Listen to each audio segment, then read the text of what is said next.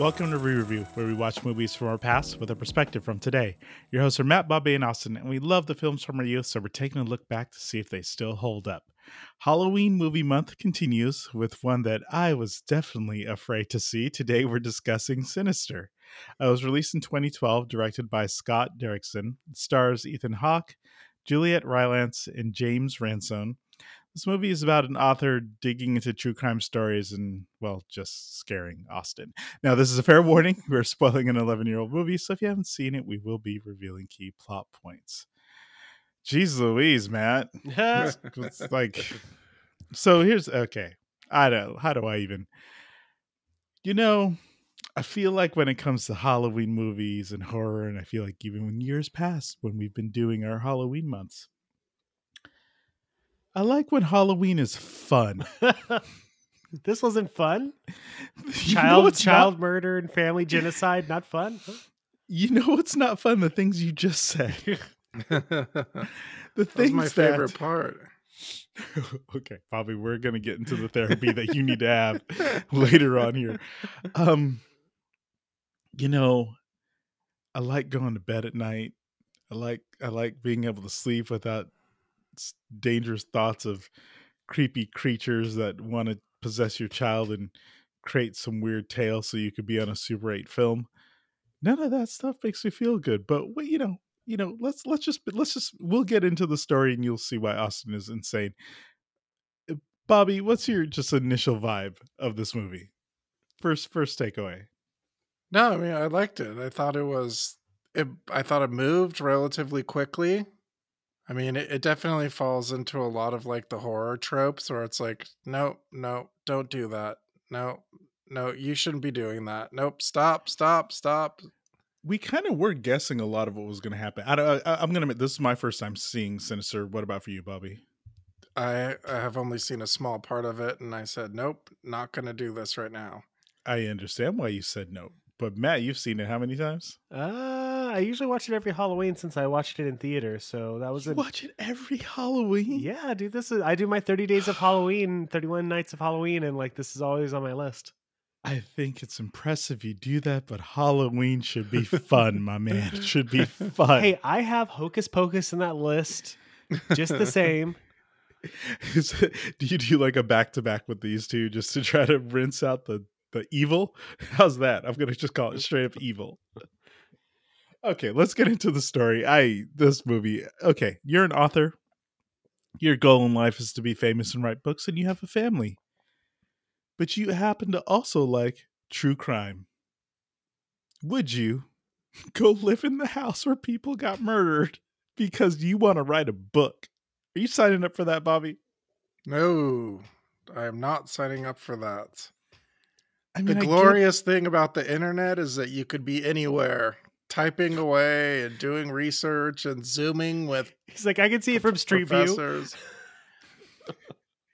Well, I mean, if we get into the supernatural nature of this, that wouldn't protect you, Bobby. Yeah, there it is. To be fair, they were not murdered in the house, so it's fine. Yeah, I'd rather take my chances being far away. But, okay, it's a beautiful house, and it's like half the price of all the other houses in the market. You wouldn't take it? One murder of a family. Maybe I'd take it in this real estate market. Oh, it hurts. It hurts. Does that fall under things that real estate agents have to disclose? Like legally, there was murders that happened here? I believe so, yeah. Yeah, you know, there's like being passionate about your job, and then there's just well, okay, we're introduced to Ethan Hawke's character. What's his name again? I'm forgetting. Ellison Oswald. Ellison. And you know, the first thing we kind of get is they're moving into this house, and we get introduced to the police officers who he's clearly got Ellison has a conflict with. It seems like a historical conflict because the cops feel that he paints them in a bad light, but this is, we talked about this, it's sort of, he was doing what the Serial podcast before this exists. This is kind of what that movie is along. Yeah, I didn't really understand that. Like, what were they talking about? Like, the cop said something about, or like his work, like made it harder for them. And like, I don't know, there's something weird going on there that I didn't quite get. Well, I think it's that his previous books, it sounded like they got someone off, potentially someone who was a murderer. Yeah, that's what it sounded like to me. Like, well, that's how you guys interpreted that too. Well, it was like, so in even the sheriff was like, you know, Kentucky Blood, you did a good job there. Your investigation helped, you know, solve a murder, right? But in his follow-up books or whatever, at least one of them, I don't know if it was both of them, but at least one of them, his theory that he came up with essentially, it sounds like, exonerated their prime suspect. And so like, I guess somehow a book author got him out of jail, because I guess that's how criminal justice works. And so I think that as police officers, where, you know, especially being a fan of things like forensic files and true crime in general, whatever, a lot of police officers, I feel like, sometimes are less concerned with what the truth is and just creating closure for the community and for the family. Even the sheriff, right? He was very dismissive during that conversation with Ellison. He was like, it's not so much about justice anymore. It's just about, you know, getting over this. Right. And Ellison's like, why would you not want to find out who did this and stop them from doing it again? And he was like, that's not the point anymore. Like, at this point, we just want to get over it. And yeah, we moved on. Yeah. We need to forget, because it's that tragic and horrific. Right. So when you think about the dynamic of seeing that, and obviously this contention with the cops, and we eventually get introduced to Deputy So-and-so, who we all admit is the best character. That's what we're landing on.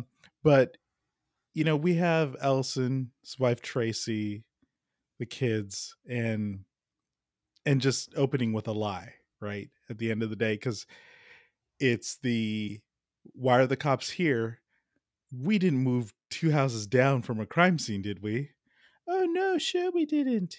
Not two houses down, just into the house itself. You sound like a wicked witch.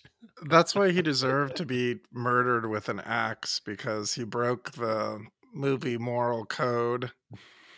But he didn't lie. Witches. He just danced around the truth a little. Wait, which moral code? Oh, you know how the... Don't lie to your wife? Yeah, you know how the horror movies work. You're supposed to be like a saint, or else if you're like morally ambiguous, you get killed. Wait, I thought you for a saint, you get killed too. Maybe, but they're always saved for last, right? That's exactly. They get saved for last. You know, we get into this house, and obviously it's going to be a character in and of itself. And we see the tree, and the tree is in its broken state, in the same way that, you know, we get introduced to the video at the beginning. And it's just that creep factor. I think, Matt, you mentioned, like, why didn't they cut that down?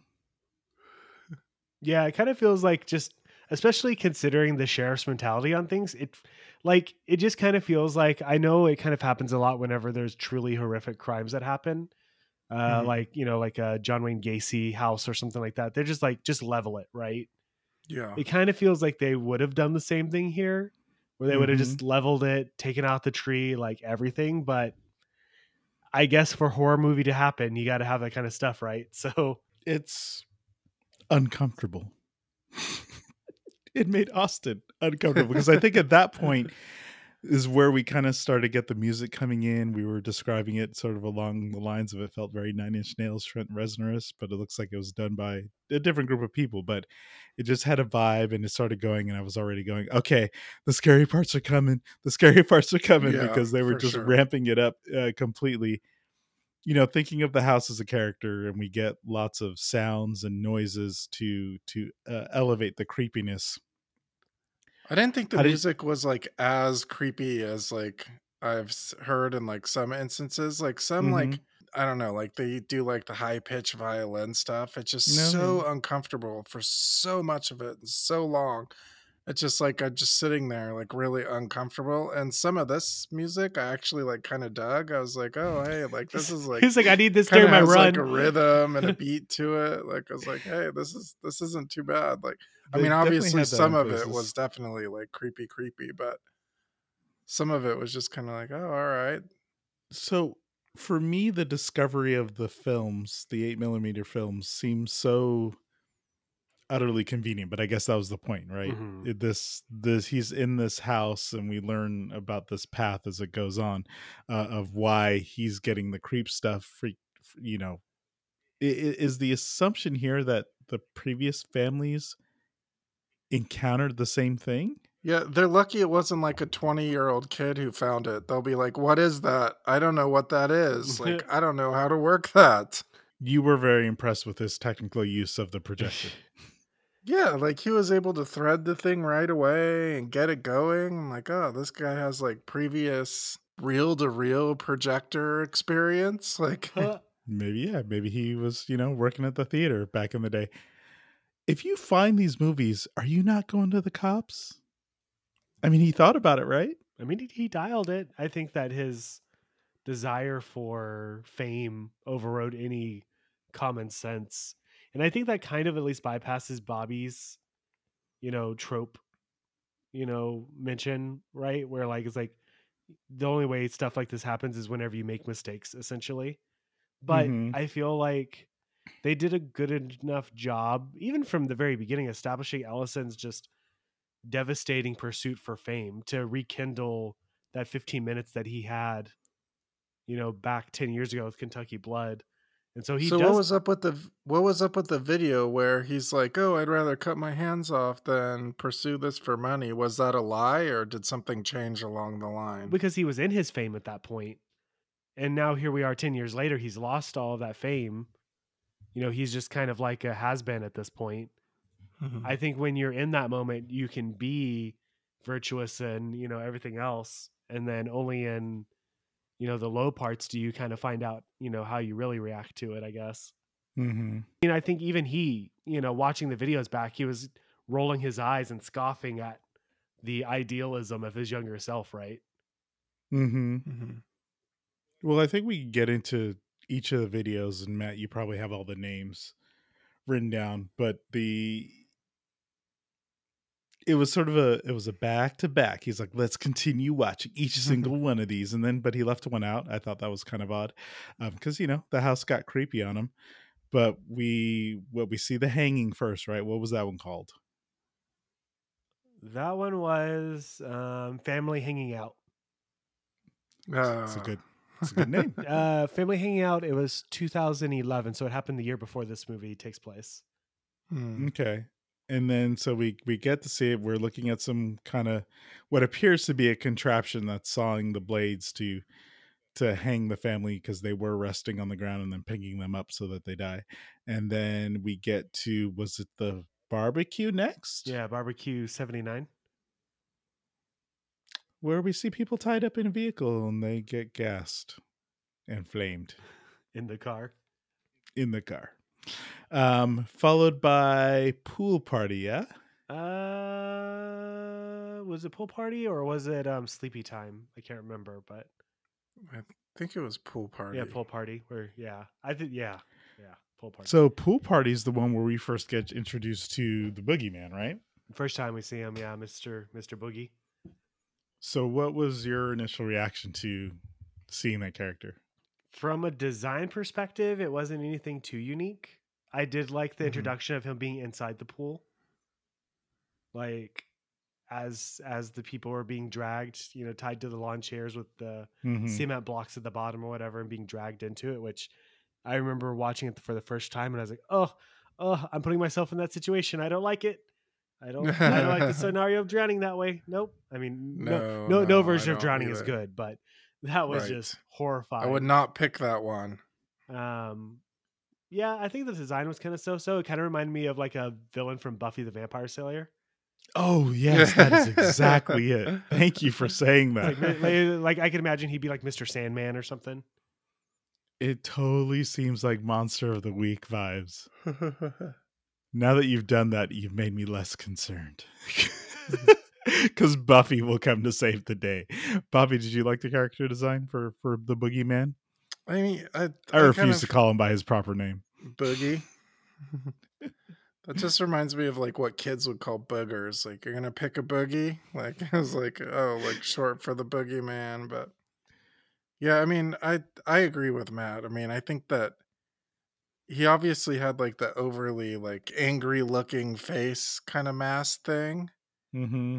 But I feel like something a little bit better could have been done there, frankly. It's, well, for me, it's creepy, but I think I've already said that. Then we get sleepy time, which is when they were tied down and throats were slit, right? Yeah. And then the one that there was a gap is Lawn Girl. Yeah. Which I want to... Lawn Work. Oh, it's Lawn Work? Yeah. Yeah, okay. Where I'm trying to understand, you got to pick up the lawnmower to do the killing with it, right? Like, how do you like, it doesn't really roll over people that well. You could just like tilt it up a little bit from the back, like kind of angle it. I was just trying to see who thought about this a little bit too much. Well, Bobby. Yeah, no, I'm ready for that. Oh jeez. I don't know. I mean, the first thing that I thought of, I think the first time that I saw it was the scene from The Happening, where the M. Night Shyamalan movie, where like they all start committing suicide or whatever, and like the one dude starts up his I don't know what they're called, but it's the type of lawnmowers that have the two handles instead of a steering wheel. It has like it has all the blades in like the front, and it's like a massive front. I don't know, grasshopper mower or something like that. But and like the dude just laid down on the ground in front of it as it was like going up by itself, and it ran him over. Nope. But then like, yeah, I just remember thinking like, you know, mowing as a kid, thinking about like, you know, I lived in like Arkansas or whatever, so like, you know, there'd be the occasional snake and stuff that would like pop out, and like, you know, you'd run over it and like and shoot out the side. Oh yikes. And then like, you know, into a bunch. You like tilt it back and you looked as the blade was going or whatever. You'd be like, what would happen if like you just shoved your hand in there or something, you know? Aye. Okay, so assuming you have kids and assuming Boogie's coming after you. Well, it'd be a new way, right? Because it wouldn't use the same pattern. So okay, first I'll go with, if it was one of the ones we saw in the movie, which one are you choosing? And if, because it has to be a new way, what is a new method that you want your child to kill you? Yikes. Did you seriously like want us to pick which one we want to die? Which one was the worst? I choose axe. I think that's getting dismembered by an axe.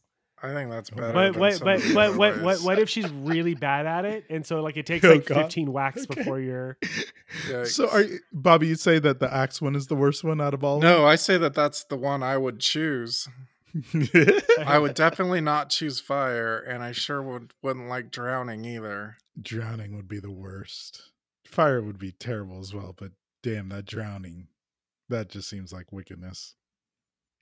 Matt? I mean, that's basically, I mean, like, but the hanging isn't instantaneous either, is it? No, not like that, because usually like with hangings or whatever, the idea was that there is a higher possibility that you would break your neck on the way down. Mm-hmm, but that's because like, you know, the whiplash force of falling through like a trap door or something. But because it was a little girl doing it, I guess I just kind of jumped there, huh? No, they like slowly lifted up. Yeah, it slowly lifted up because like it was using leverage, right? Like Mr. Bughuul or whatever was like sitting here using, you know, leverage and mechanical physics and whatnot to pull some of this stuff off. So she had to do calculus. Yeah. I was like, all right. I don't know. I have to assume that would be pretty fast though. Like, wouldn't you like pass out pretty quick? Maybe. If I wait, which one was your worst, Matt? The worst was for me was the lawn work one. I mean, just having like that spinning blade. Are you guys seeing a light go on and off in my house right now? No, geez. Yeah, of course we are. I'm not kidding. That just happened right now. Oh, that's fantastic. I swear, if we see like your daughter walking in the background, I'm out. I'm out. And this is where like, you know, Austin's little, you know, how, like, what's the new method? We're about to find out, I guess. Like, I'm going to be electrocuted. Oh, great. Oh, this is fantastic. Okay, so I do want to ask, why is Deputy So-and-so the best part for you, Matt? I kind of feel like he's kind of like that character that you put in a movie like this to be kind of like a proxy for the audience. They're the ones who ask the questions that, or will say the stuff that you want to say out loud, right? It's like, you know, like, well, you know, would you live in here? He's like, hell no, I believe all that. I wouldn't spend a night here. I was like, yeah, exactly. So I think that he's the relatable character, right? And he kind of, they try to present him kind of at the beginning as kind of like, maybe not like an idiot, but kind of a lovable idiot a little bit at the beginning. A leech almost? Well, like he's like, get me in your book, please. No, not even. Like, it could have definitely kind of gone that route. Because I mean, his very first introduction is he has the book, right? They're sitting out there and he has a book. He wants to get an autograph. They make him kind of put it away. He's a well-informed and well-intended fan, right? And so, you know, I haven't seen the sequel, but knowing that, you know, he's kind of like the lead character in the sequel, trying to kind of stop all this, makes me kind of want to watch it. Cause like, I liked what they did with this character here. And him kind of piecing stuff together at the end, I think kind of was a cool little thing they did. It was like, you know, he wasn't an idiot. He wasn't, you know, just like a local, you know, dumb cop or something like that. He actually was kind of a, you know, a valid resource, right? Yeah, because a lot of the stuff he provided the information, which technically most cops probably could have provided that. He hooked him up with the college professor, Vincent D'Onofrio's character. He figured out, you know, how the, I don't know what you call it, the curse works. So he's a good character, and he said all the stuff that, you know, some of the funniest lines were from him, and some of the best, you know, insights were from him. So just an overall good character, I think. Well, as we went through it, you know, Bobby, how did you feel about the lore that was being presented? You know, the backstory of Bughuul. Yeah, I liked the whole like Bughuul thing and the whole like ancient Babylonian Christian thing. Like, that's always kind of creepy. But it lost me when they're trying to do the whole like, you look at the image and it goes through the image, and it being a gateway into the thing, because I think we were asking, you know, what would you do if there wasn't a kid involved? But I think, from what I recall, what Kingpin said was that it's easier for him to get into kids. Right. Yeah. But yeah, see, I kind of like the whole like transferal through image thing. I kind of lost me a little bit on that, but I thought the whole Bughuul thing was pretty interesting.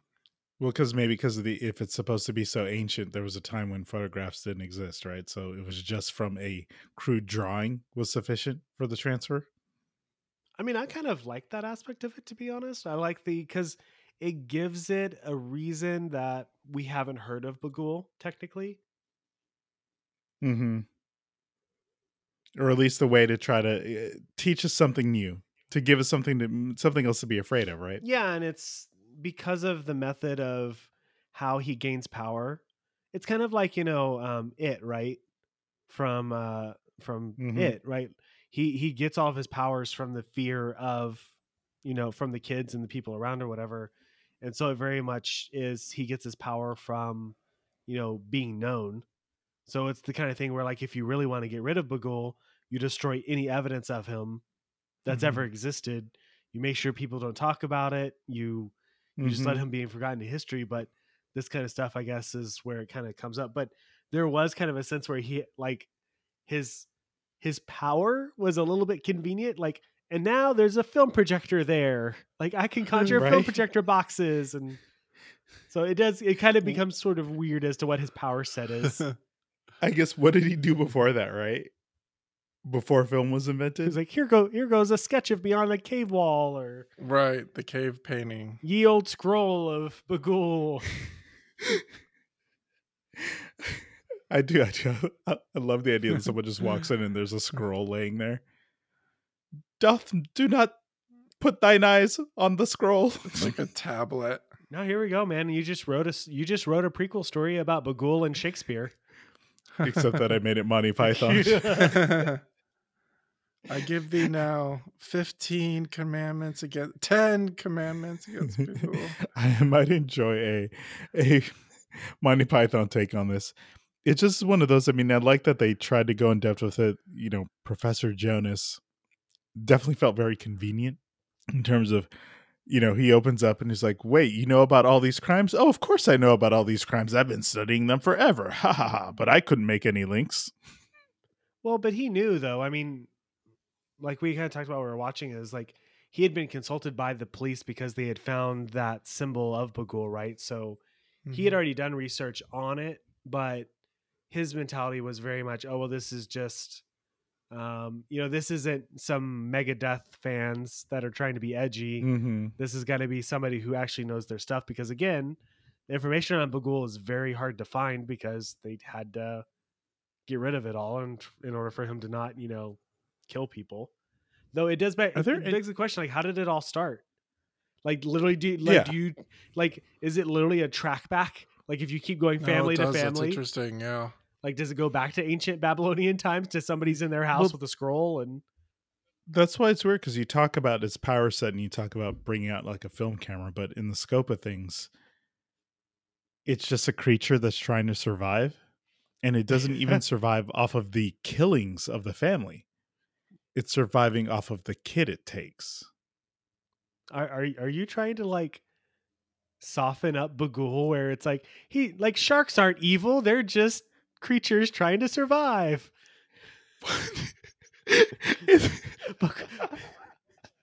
You got me.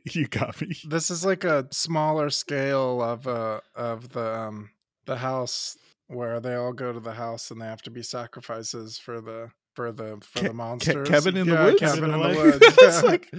It's like, I mean, in a way it is that. I guess yes, I am downplaying the creature because someone now has to be the Bughuul sacrifice.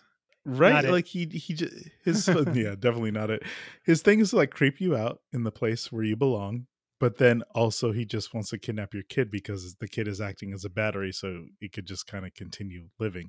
Like, what do you think Bughuul's doing on his off time? Is he just, like, playing video games? Maybe he's watching movies, right? Yeah. That's what he's doing. See, we're totally misunderstanding here. He's just an aspiring director, is all it is. Actually, that is exactly it. Not even the worst film director I've ever seen. So. So what happened when he watched Super 8? Was he pissed because that was a bunch of kids? He's like, boo! No kids are even dying in this movie. Boo! Okay, so let's talk about what happens at the end. Ultimately, Ellison and family suffer the wrath of Bughuul, which was really just the wrath of their kid. Thank God. Are we satisfied with that ending? Yes. Not you can't. Oh, wow, Bobby, you answered too quick. Dang it! Why are you so satisfied with that ending, Bobby? For some reason, I was annoyed by, like, Ethan Hawke, like. He just kept doing everything wrong, and like, and then he'd get in big fights with his wife, and like, I was just tired of this guy, man. He deserves to die because he wants fame and fortune. Oh my gosh! Well, Matt, you talked about that dynamic between him and his wife, where she'd keep saying, "I support you nonstop," but then they'd be arguing about, like, "Why are we here?" Yeah, it didn't. Like she said that she was there to support his dream of becoming an author, but she didn't really want to know what he was writing about. She didn't as soon as it became inconvenient, she instantly kind of just dropped stuff on him. So like I definitely, like, knowing that she died, I was just kind of like, eh. That was pretty harsh how she's like, your 15 minutes are probably over, dude. You have to realize that. You need people in your life that are honest with you. I need people in my life that's supportive of me, I guess. Yeah, but see, supporting in one or a different way. So, okay, if they just stayed in the main house, would they have just been having, like, Bughuul parties nonstop? Like, Bughuul couldn't do anything, right? They'd just be cruising? I mean, according to the logic here, yeah, they would have to. Well, okay, all right. Let me walk that back a little bit. So, Ellison would have to deal with ghost parties and stuff, and random dogs and scorpions. And his family who left him would get murdered. Trevor would go through his night terrors, apparently. little girl is, I guess she could see the ghost because she saw Stephanie, right? And she just wants to paint. Yeah. Is that why the ghosts like screw with people to get them to move to a different house so they can murder them? Probably. But then it's kind of like, well, if you have all this omnipotent power to generate, you know, film projectors, you would think, you know, you could just straight up just kill them. But I guess I don't know. It'd been interesting if that was kind of part of, I don't even know if he had a name, Vincent D'Onofrio's character, the professor. If he Professor Jonas. Jonas, like if he would have My name is Jonas. Sorry. If he would have like explained, but I guess that would have given it away too early, right? Like that was kind of like that was kind of like the Saw moment at the end. It was like, but you moved and that triggered the event, right? It's like an NPC event or something. How does your daughter even learn how to mix chemicals to put you to sleep? You know, I wondered about that watching it because they had showed, because even they said that the other families had been drugged, but they didn't know what the drug was. When they showed his coffee being drugged, it was kind of like a glow in the dark green. Yeah. When you see later on Bughuul pick up the daughter to take her into the projector area, his hand is covered in like glow in the dark green stuff. Oh, so like, is it like his blood or because like that's like it feels weird they couldn't identify. That's not common on what it is anymore. It is a fluid from his body. You have a couple other bodily fluid options to pick from. No, I'm very uncomfortable, and this movie just got extra dark. In the scope of Halloween. Understanding, Matt, I know you've got it on a 31 movies to watch list. I'm gonna start with Bobby. Bobby, are you telling people to watch this movie? I mean, it's pretty good. It's well paced. I mean, it is pretty creepy. I mean, if you like feeling uncomfortable for a little bit of time, then yeah, go for it. That's okay. I like it. I like it. If you like. Bobby likes is a different thing. I'm waiting to hear Matt's justification because I'm still like not a horror movie guy. They just make me uncomfortable, and this goes right along with it. Although, like I was kind of like I'm kind of tired of the video, like The Ring and this one, the video horror people. Okay, we need to line up all the video movies. Matt, are you telling people to watch Sinister? I mean, at this point, it's kind of obvious. I'd have to say yes, right? To me, this movie checks off a lot of things that I like about this style of horror movie. I don't like movies that are excessively gory whenever it comes to horror movies. I feel like less is more when it comes to that. I like kind of like the detective aspect of this movie.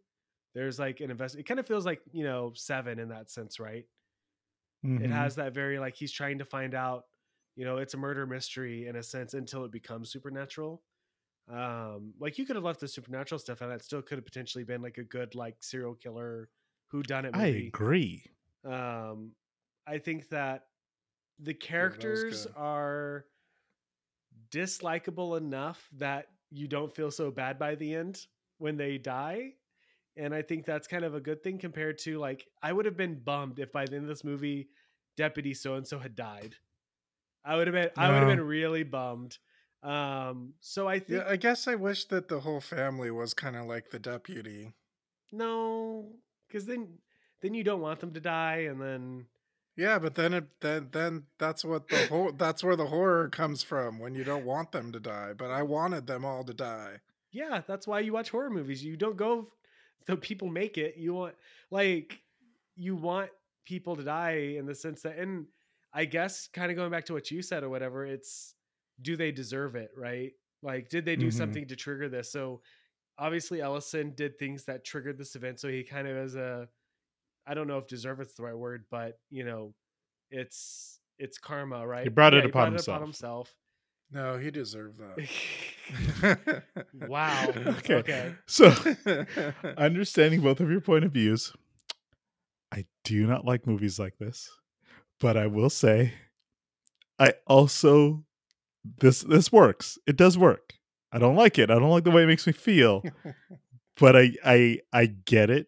I think the things, Matt, you described are very important here because Lots of times these, I don't know, I feel like these movies can be too much, but they are too much because I probably don't watch enough of these films to be desensitized to it. I liked sort of the detective aspect of it. That was the thing that I wanted to keep going. I didn't need the supernatural piece, honestly. It could have been, like you said, real serial killers, something weird else going on. I think it's a definite watch. Hey, if you like movies like this, yes, it obviously is. I think even if you don't, push yourself to the limit. Take a little challenge. Maybe everything shouldn't be hocus pocus. Get a little dangerous with your movie watching and feel uncomfortable. Maybe do it when the sun is out and you have lots of light around you, so you can't get spooked by things that make noise in the dark. Anyways, as always, thank you for listening, and remember, I like that you made the movies longer. They're better this way.